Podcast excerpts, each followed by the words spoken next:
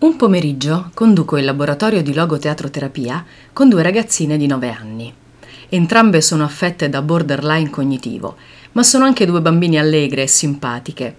Una mostra inibizione e reticenza a mettersi in gioco, l'altra eccessivo entusiasmo e tendenza a prendere tutto lo spazio altrui, ma la loro simpatia e allegria rende il lavoro piacevole, leggero, denso di momenti divertenti pur nell'affrontare le rispettive fragilità mi accorgo improvvisamente che la loro decodificazione delle emozioni altrui è alquanto deficitaria. Mentre una di loro, Alessandra, nome di fantasia, ci racconta uno spiacevole episodio accadutole a scuola, emerge l'incapacità non solo a mettersi nei panni dell'altro, ma addirittura a dare un nome alle emozioni provate. Mi accingo dunque a mostrare velocemente una carrellata di espressioni del viso, certa che le ragazzine non avranno alcuna difficoltà a identificarle Ecco, purtroppo non è affatto così e, eccezione fatta per tristezza e gioia, addirittura entrambe affermano che l'espressione annoiata corrisponda alla rabbia.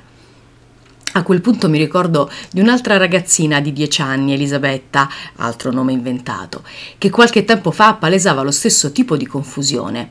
Eppure anche lei aveva solo avuto un ritardo di linguaggio brillantemente risolto e poi evoluto in un disturbo d'apprendimento nemmeno troppo grave.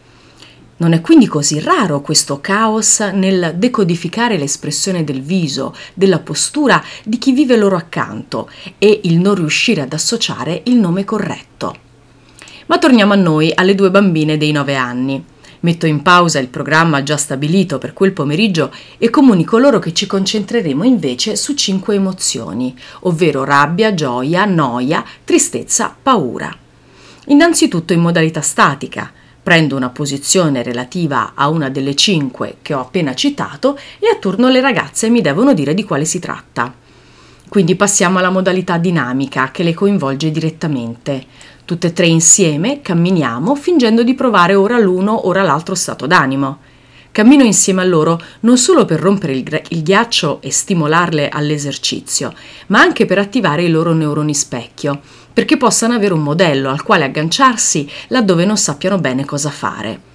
Inizialmente lavoriamo solo con il corpo, poco dopo inseriamo anche la voce, ma solo come suono, non con le parole. In ultimo passiamo all'entrata in scena con una delle cinque emozioni, il che rende il tutto più difficile in quanto ora devono lavorare singolarmente. Le ragazze sono contente, si sono divertite a giocare alle emozioni con il corpo e con la voce. Sono anche riuscite a rappresentarle per una manciata di secondi davanti ad un piccolo pubblico.